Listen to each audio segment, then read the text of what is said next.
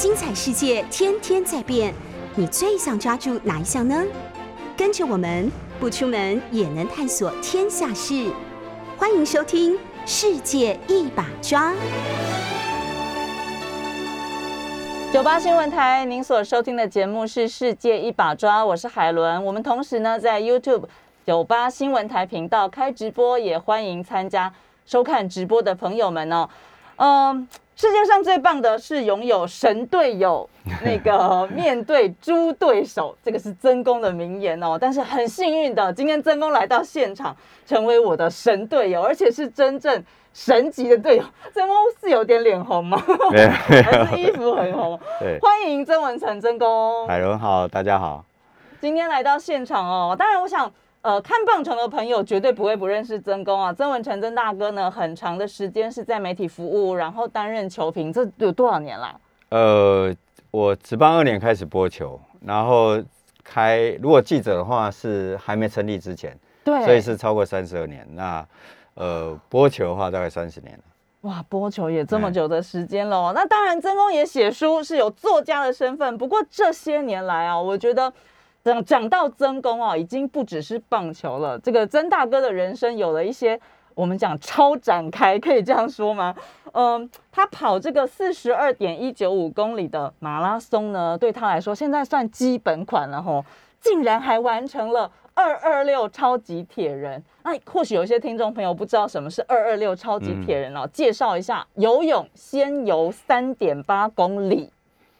接着，哎，不是分段完成啊，是接着，接着呢，马上骑骑自行车一百八十公里，然后还没完，刚刚讲超级铁人三项，哈，要跑再跑一个全程马拉松四十二公里，嗯，所以，而且这个完成这件事其实离离现在不远嘛，呃，去年十一月，对对，去年十一月完成的。其实那天我跟公司的同事说我要请曾公来上节目的时候。同事问我说：“曾曾公几岁了？”然后我说：“他现在在干嘛？在跑跑铁人啊。”然后同事说：“劝他不要。”听到这样的时候，或许大家也会很好奇哦，为什么哎要去完成这样一个事情？但是我想，我们先待会来聊这个二二六铁人，应该先从跑步开始谈起嘛，对不对？所以曾公本来就是喜欢运动的人，看呐。都看我，我们这一行其实还蛮多人跟我一样，说了一口好球，其实 比较少带动。呃，之前其实都固定在礼拜六下午打打慢垒。哦，打打慢垒。对对对，骑脚踏车陪小孩骑一下，大概只能算休闲式的啦。对，家庭生活。对，主要的活动还是在于在打慢垒。对对，但是那为什么会开始跑步，而且还？不是随便跑跑而已，应该是一开始其实书里面有讲啦，就说我同事在当时在 ESPN，他们去打这个报台北马嘛，那想说哎有名额，那他根本没有问我，就说哎帮我报了个九公里，那我想被报名的状态，对对对对对，我想说九公里九公里其实没什么概念，当兵的时候。我知道五公里很辛苦，但是九公里是一倍还是怎么样？其实没什么概念。但是觉得说啊，至少不要用走的完赛哈，就是至少跑跑看。那这是一个偶包还是说？哎，没有期 望，基本上不会怕说，哎，你你跑到一半的，呃，走到一半，人家说，哎，你曾文成哈，那基本上不会这样想，但是会想说，哎，那至少。人家报名了，我就练练看嘛。对。那因为过去当兵跑步那个印象不是很好，所以就是硬逼着自己跑。哎，发现哎跑一跑会觉得书里面或网络上面讲的一些跑步的好处好像都有。那我就说哎，那我好像可以哦，至少应该会跑一半嘛。结果后来哎，同事说没报上名，然后只有三公里。那我本来九 K，后来没报到。对对对对，三 K 是亲子组。然后我说好吧好吧，那都已经练了，那就是六就去去去跑跑看。结果那个亲子组哈，其实大家都没有在跑步，推娃娃车的啦，那那个有年纪的一起参与。对，大哥大姐用走的，那就绕着台北市政府觉得绕一圈。对，那我就这样绕跑完。后来呢，我觉得那应该就是有交代嘛，人家都报了，你你就。结束了，可是我发现，哎，跑步还是有它的好处，就是慢慢慢慢的开始累积，然后慢慢自己去报个十二 K，然后也没有说设定说，哎，有一天我要全马，想都不敢想。可是有时候事情就是这样，一直累积，一直累积，一直累积，到最后好像半马我好像可以哦，那我去报个半马看看。半马之后就想说，哎，那全马我来试试看。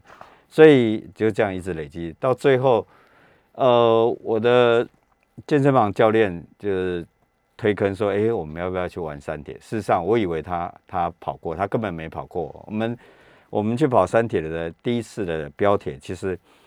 前一两天才去租脚踏车，不是现在哦，大家配备很好，然后我们也也完赛了，但是就是会从中会觉得有成就感，开始有累积一点所谓完赛成就感，所以就这样一步一步，然后当时也没有想那么多啦，二六真的太遥远，那个太可怕了。那后来到一一三结束之后，这样手说，哎，好像有一天应该朝这个目标，如果呃。以我这个年纪来讲，就说有一件事情，如果一直放着，然后至少我的个性是，如果最后没有达成这个事情的话，我也很遗开遗憾的离开。所以我在想说，我就朝这个目标一直去努力。对对，所以其实你看，刚刚从曾公提到说，其实一开始只是因为被同事报名了，大家要一起去，哎，同公呃电视台的同事一起要去参加一个这样的活动啊。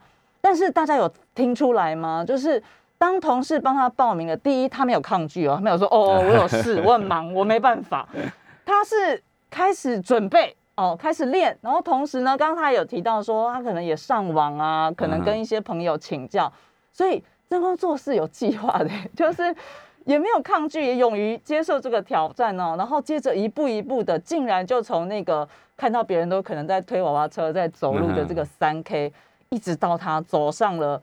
全马，甚至就是完成了二二六超级铁人之路啊！这真的是，因为说真的，每次跟曾公谈聊天的时候，我都会觉得说他就是一个充满正能量，然后你就是从他身上可以学到很多很多东西的人。所以今天也特别邀请曾峰来到节目中跟大家分享啊。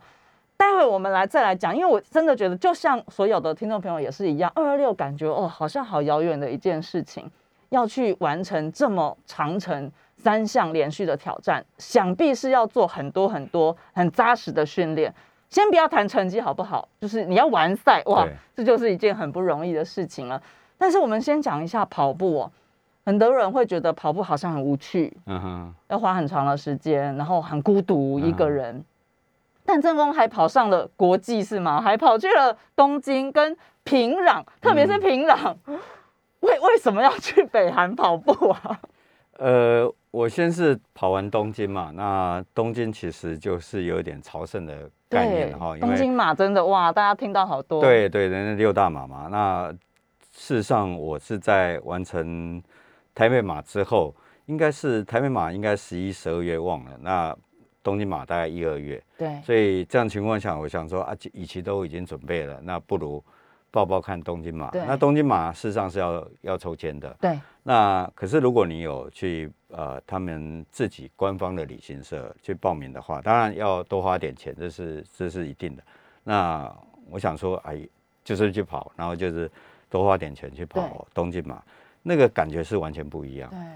那当你在国外跑完之后，跟你在台湾跑，其实那个是两回事，所以。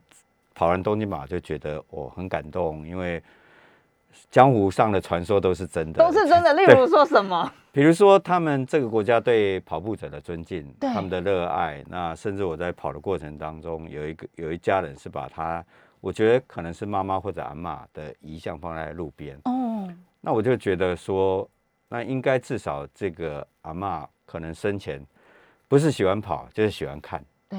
所以我跑过去的时候，反正我们自己速度也不慢嘛，也没有拼什么成绩，就跟跟他拜一下，然后他们哦，这很正式的跟我回礼啊，就还蛮感动。然后在过程当中，比如说师补的，比如说有些人做 cosplay 的，嗯，那个很多很多的，就是你觉得哦，那是一个嘉年华哦，因为他完赛是七个小时，嗯，事实上他就有点全民。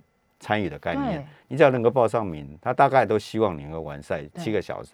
七个小时，老师说你有点训练的话，到最后，即便最后过三十公里，你开始不行了，你用慢慢走，应该有机会在七七小时，成对对对。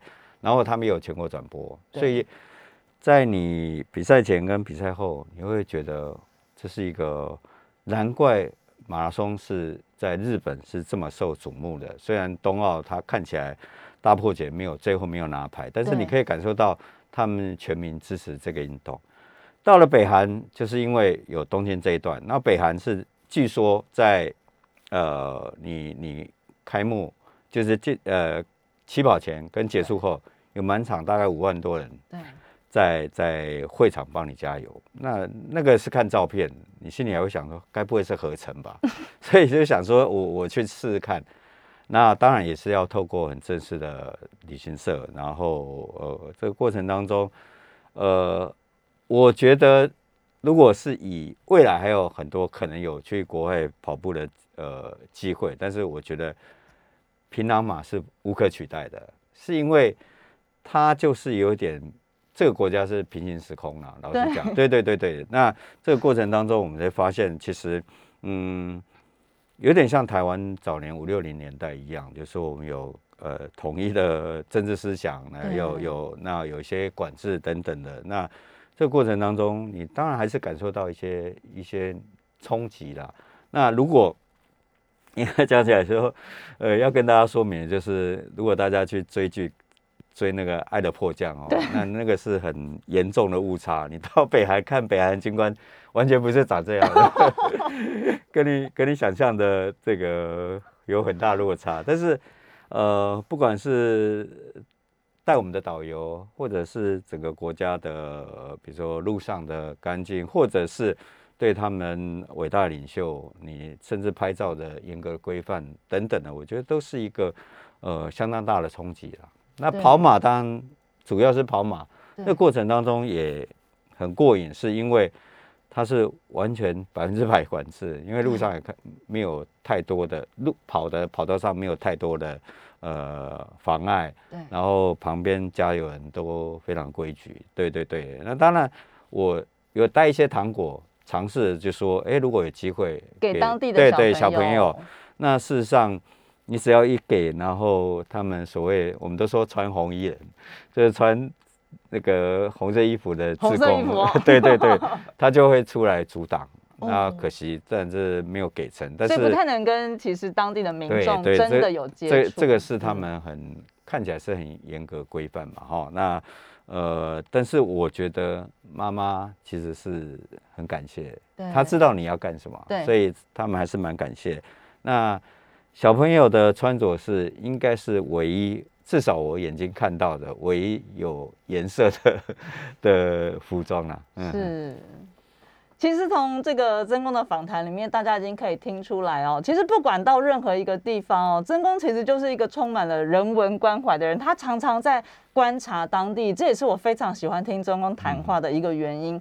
呃，当然也要跟听众朋友说，当然我想或许很多曾公的粉丝都知道，就是曾公之前也曾经在台湾徒步环岛，那那也是一个非常非常特别的经验哦。然后我想曾公也借着这个走路的方式，然后真的是到很多的小乡镇，跟很多的台湾的乡亲们有了接触。当然不是为了要选举啊，这样讲好像好像有什么目的，不是的，就是他真的用他的双脚。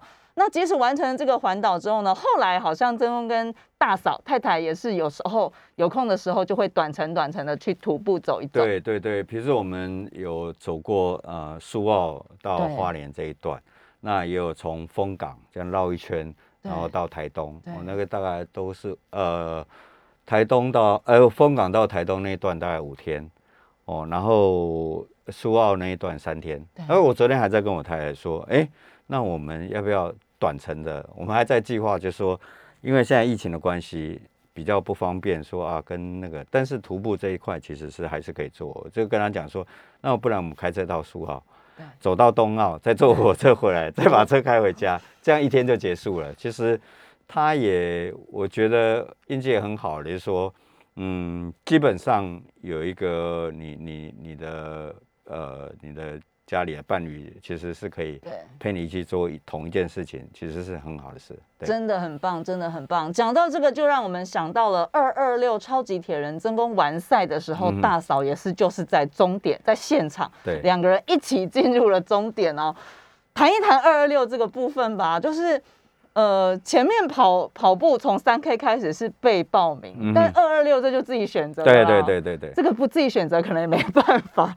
对，所以包括我们刚刚讲的徒步嘛，哈，对。然后二二六，我都有一句话给，甚至包括我儿子在呃就业的第一天，呃呃，他前两年在上海工作，他现在回到台湾，那我都给他一个呃，等于是说有一点跟他聊天的爸爸的心事叮咛，也不能讲叮咛了，就是说，凡事你要想这件事是你自己选择的，你要做的哦。所以报名二二六徒步环岛，这过程当中训练，呃，在到比赛徒步环岛的过程当中，一定会累，一定会有那种啊、好累啊，我真的有点想要休息。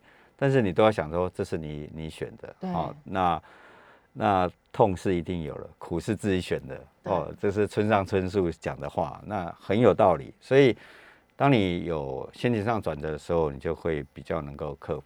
对，谈一谈这个二二六的部分啊，因为毕竟这个真的不是，既然明知为超级铁人，现在曾公真的就是不折不扣的超级铁人，完成了，怎么去完成这件事的？呃，二六可能嗯呃，一般的不管现在是在看 YouTube 或者在听广播的人，可能没有概念哦，两百二十六公里到底什么样的概念？那刚刚海伦也讲了，游泳将近四公里，对，然后骑而且脚踏车，是开放水域哦，对对对对对對，是在海里面游踩不到底的那种对。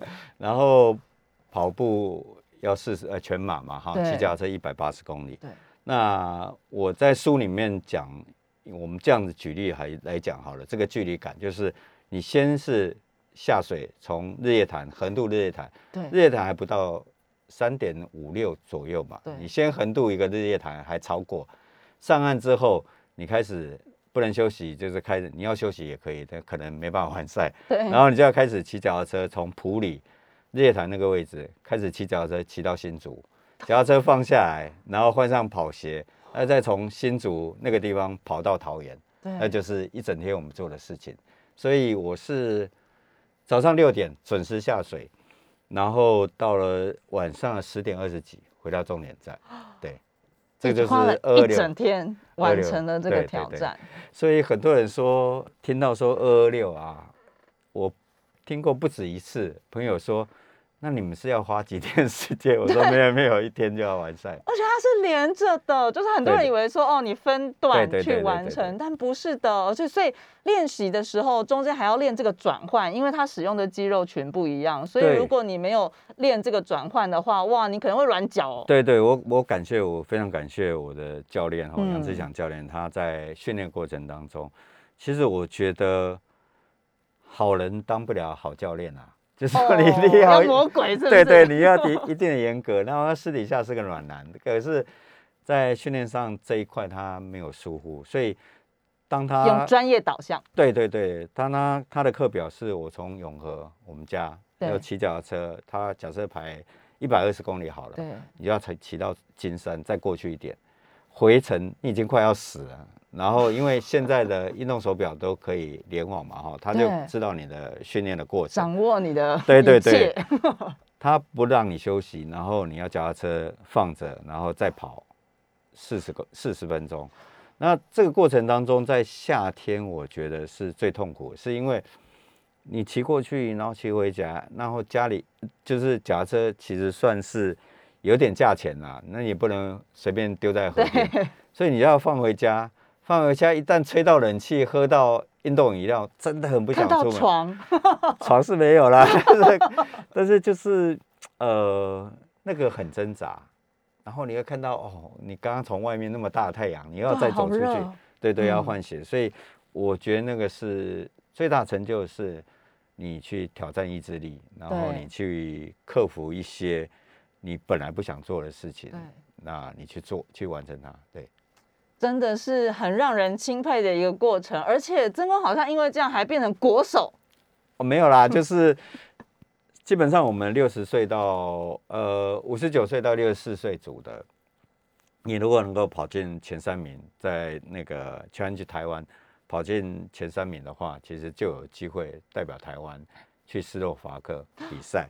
那这个应该是这辈子真的，我确定是唯一一次。但因为 因为疫情的关系，就没有办法，也也不勉强啦。因为你怎么样，你出门一定是希望太太跟着嘛。那现在因为当时有这个资格的时候，台湾疫情刚好是。比较高峰的时候，对，那考虑真的要还是安全第一，要做出取舍啦。对对对，时间是早上的十点二十九分。今天我们在世界一把抓的节目现场，请到是我们知名的球评，棒球球评曾文成来谈到的是他六十岁也能完成二二六超级铁人三项。我们稍微休息一下，在广告回来之后呢，再回到世界一把抓的节目现场，当然要来听一听曾公谈棒球。我们广告之后再回来。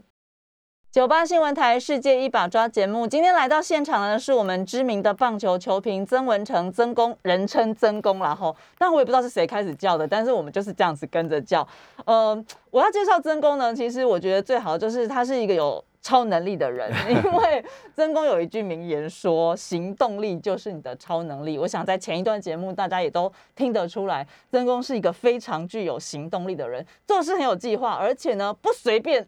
决定要做了，就好好去做的一个人，这也是我觉得我们后辈啦，很多人这样真功学习的地方。这一段，我想我们就来谈一谈曾公这个，可以说是大半辈子，嗯，都花了这个时间在棒球上面。我想我们收音机旁边，或者是我们聊天室里面，有很多的朋友是这个棒球迷哦。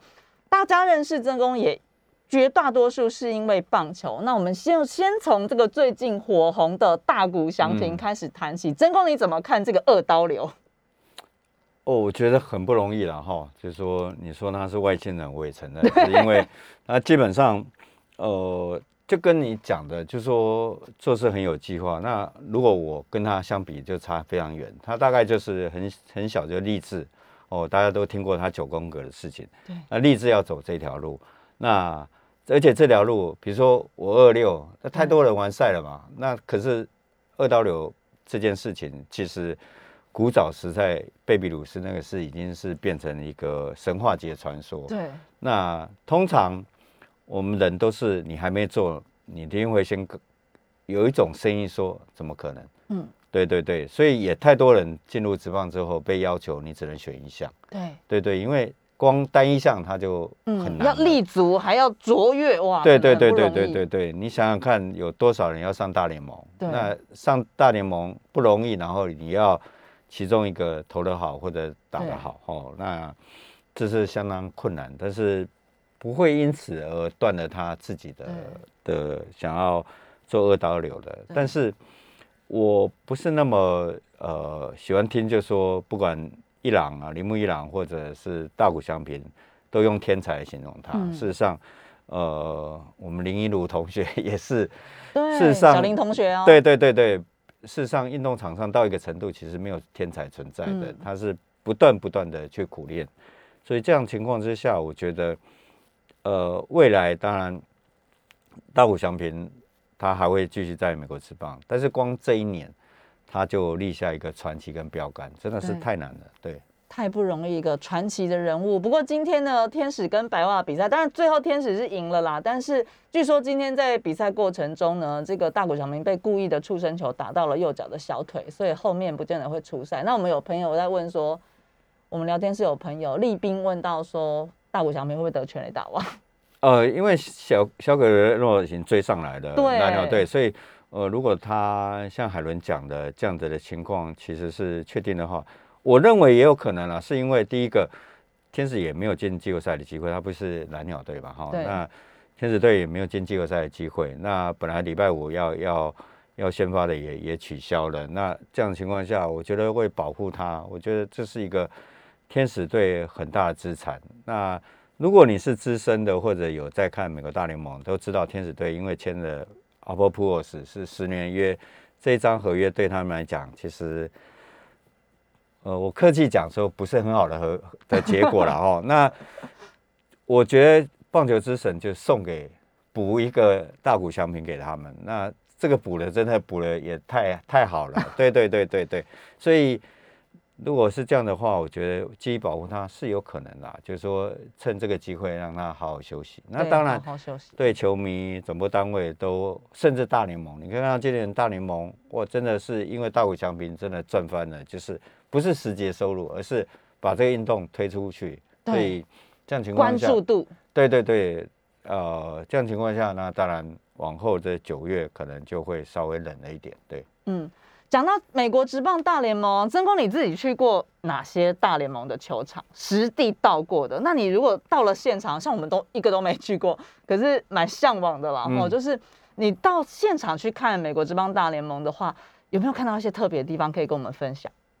比如说传统的小熊啦，然后红袜啦，然后呃，甚至道奇也都算是很传统的。那呃。比如说小熊跟跟红袜来讲，你去左外野，我去红袜的时候才发现，天呐，墙真的跟这么高，，Green Master，真的这么高。嗯，所以我说哇，但是那些把把球轰出去，轰到我往后看那个有个停车场。对，我说像那个那些以前这些把球打到那个那个。停车场的人，我觉得那个不是不是怪物是什么？真的那个球墙那么高，然后又飞出去，然后我去小熊球场就很可惜，我是四月去看开幕战，然后他们那个那个所谓常春藤那些外野那个还没长起来，是比较可惜的。对，那也因为你既然去了芝加哥，当然你小熊之外，你会去去看白袜。那白袜真的，我们就坐那边，然后我，那球那风真的很强。那那时候 Chris Sale 还在白袜，所以还蛮过瘾的。那看了不少的球场，但我个人啊，我个人最喜欢其实是海盗队哦。海盗队，它呃，它旁边有一个安迪沃河的美术馆。对。哎，那我先逛完美术馆，因为我我还蛮喜欢这个这个艺术家。对。逛完之后再去的时候。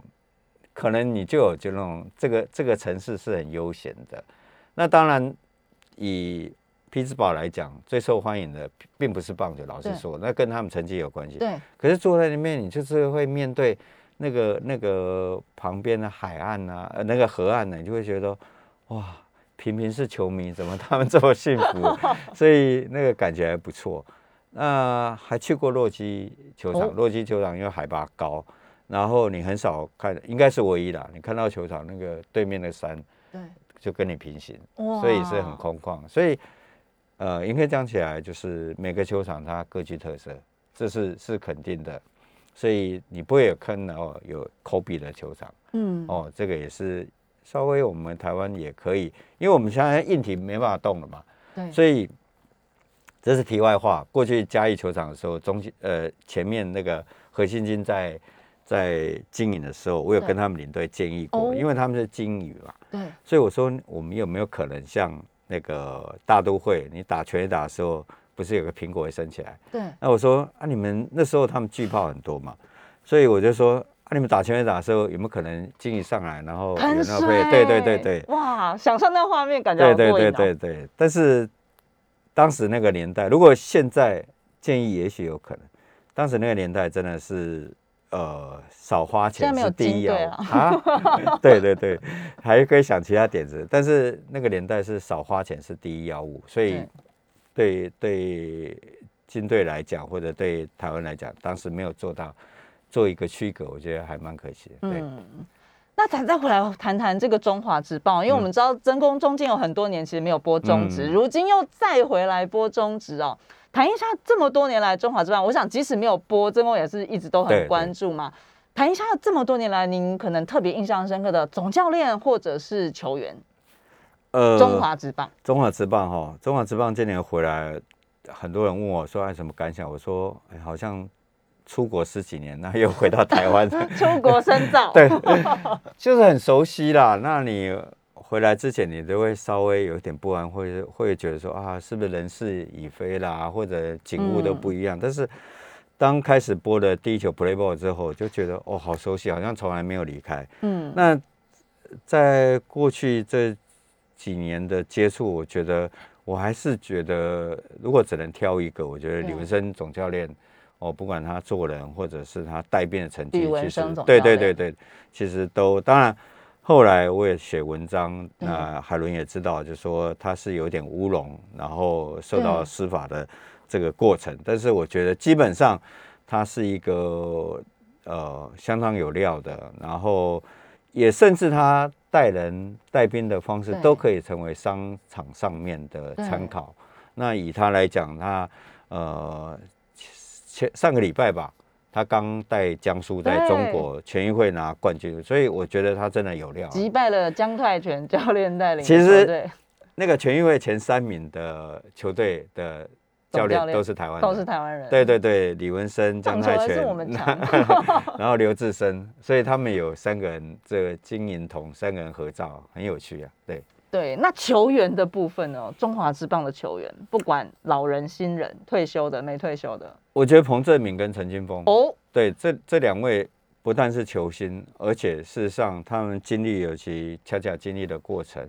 然后陈金峰他美国回来，他的那依然自我要求，那恰恰是经历过职棒迁读的这个低潮，但是我觉得，呃，他真的是做好自己，对，然后剩应该是一个标杆呐、那到现在，典范型的人物。对对对，到现在也不会跟他同时代的那些球星相比较的话，其实他还是相当的客气，到现在其实都还很客气，所以呃，对所有中职球迷来讲，我常讲一句话，就是说。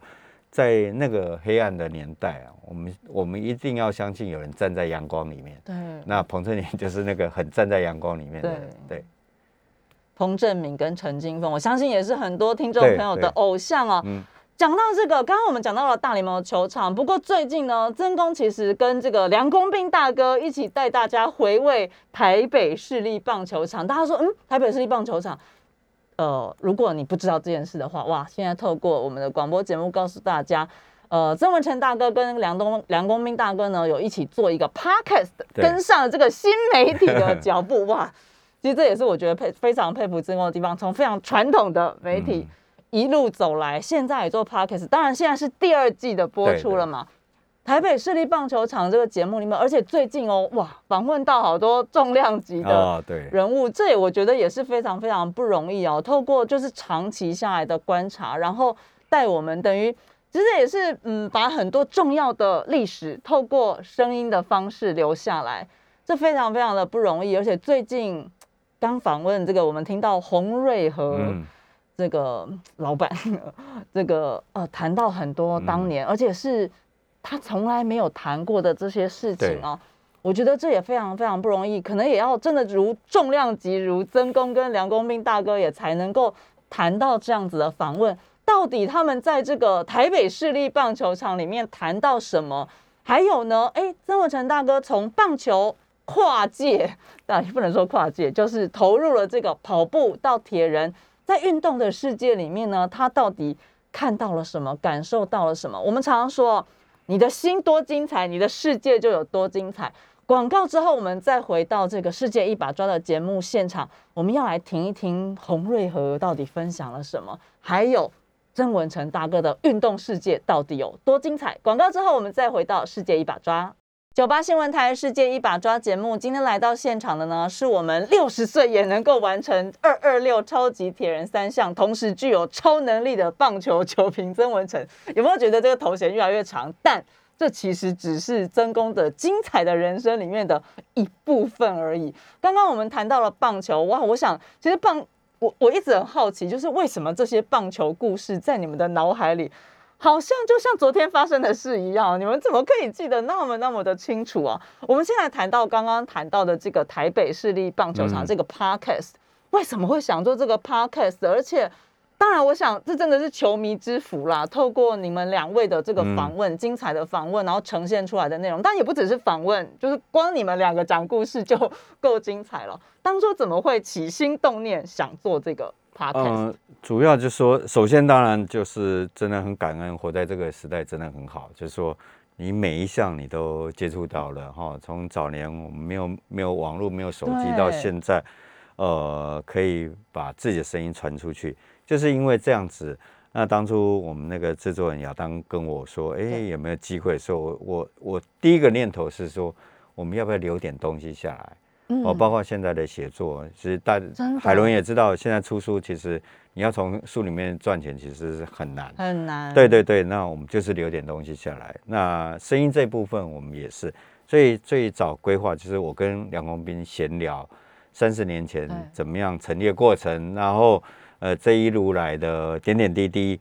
那后来，哎。我们想说啊，十集聊了也够了吧？我们就一一怎么够了？不够，不够。所以我们就想说，呃，有没有人听没关系，那至少声音留下来，未来有人要研究中华职棒史的人可以作为参考。那没想到反应这么热烈，那就所谓很多人敲碗说，哎，你有没有真的很多人敲碗？对对对，所以呃，我们就开始筹划。所谓的第一季结束的时候，大家就啊什么 竟然结束？对我们跟一般 p a r k e s 不一样，就是说每每周周更嘛。那我们就做讲好做十集，然后我们最后一集我们还讲还开玩笑限量的概念。对，我们还开玩笑说见好就收。那事实上很多人敲碗，我们就想说，那既然要留下点历史，我们就一起来一起努力。所以第二季我们就开始开始规划。那开始录的时候，事实上，呃，你刚刚提了洪瑞尔先生的红领队，对对对，其实在五月前，五月前就录好了。但是我们本来要密集录的时候，刚好碰到疫情高峰，对，五月中旬的时候疫情起来，然后就停下来。但是稍微疫情稍微和缓，我们就开始加加快脚脚步。现在我们预计第二季，第二季大概十三集，那大概现在已经录了十一个人，十个十一个。但我可以保证，以我三十年来听过不少故事，这每一节来宾都有我没听过的事情，都非常精彩，有球星的，有民生报记者的，对对对，然后。呃，还有职棒老员工，所谓的内幕，呃，也不能讲内幕，但是他们有些精彩故事。以我们今天大家可以上网搜寻，今天的来宾是詹庆玲小姐，对，她是我们哇，庆玲姐，对对对，她大家都知道她是 TVBS 的知名主播，那事实上她是早期很呃跟我们一起大家一起过来的，然后也也播棒球，少数极少数的棒球女主播。他他的就讲了很多精彩的故事。那刚刚你讲了洪瑞和先生，如果你没听过的话，你听第一集，他讲的事情有些事情我真的不知道，包括呃纳鲁安跟他讲说啊没有子弹了，大家谈一谈哦。那包括邱富生先生有一天主动找洪洪先，只是为了讲一句话，说以前真的很抱歉哦。光这一句话我就觉得好震撼，对对对，那我光。他讲这件事，讲这一句话，我就觉得做这个节目再辛苦都值得，因为我们把这个史实留下来。对，过去从来没有人访问过，因为访问他太难了，没有人访问过他，更何况声音他愿意讲。对对对，然后因为你们他才愿意讲的。可能也第一个我们会让所有来的来宾卸下心防，因为大家老朋友。第二个可能呃也离开。那个位置，或者已经经历过十年、二十年了，对，他回过头来再看这件事，也没有那么严重。老实说，对对对，沉淀了，对对对，时间总是会留下一些。然后他只是告诉我们曾经发生过这件事，对。但是我真的觉得，就如同刚刚曾公所说到，其实不管用什么方式写书，或者是哎声音的方式，把这些曾经发生过历史留下来，真的真的非常的棒。其实是非常非常重要的一件事。所以这边我也要敲完，不要只做两季 好吗？我帮很多的听众朋友留下我们的心声哦。谈一谈真功，就是哇，从棒球等于是嗯，应该说过去是非常就全部的时间都投注在棒球上面了，然后到后面现在真功有一个这个。呃，怎么讲？人生三阶段了哈，就是第一个二十五年要努力学习，对对，再来是要第二个二十五年要努力工作，第三个二十五年就是现在这个阶段了，努力做自己。虽然我觉得曾公其实还是一直努力在学习啦，这是做自己的一部分吗？这个跟我们谈一下，就是说，哎，从棒球跨到跑步、铁人，其实也不只是刚刚大家其实。看到曾公的这个讲到小林同学啊，很多的运动曾公也在看，嗯，我不见得自己在投入，可是也在看。就是我其实很想知道说，这个的作为一个等于是一一一辈子吧，等于嗯都投入在运动世界里面的人，用运动的眼光，真公看到的世界到底是长什么样子？呃，我首先说，要说刚刚你讲那三阶段，那我觉得是全台湾最幸运的人，我自己这么觉得。所以我常讲说，我一定不会去买乐透，因为再给我中实在太不公平了。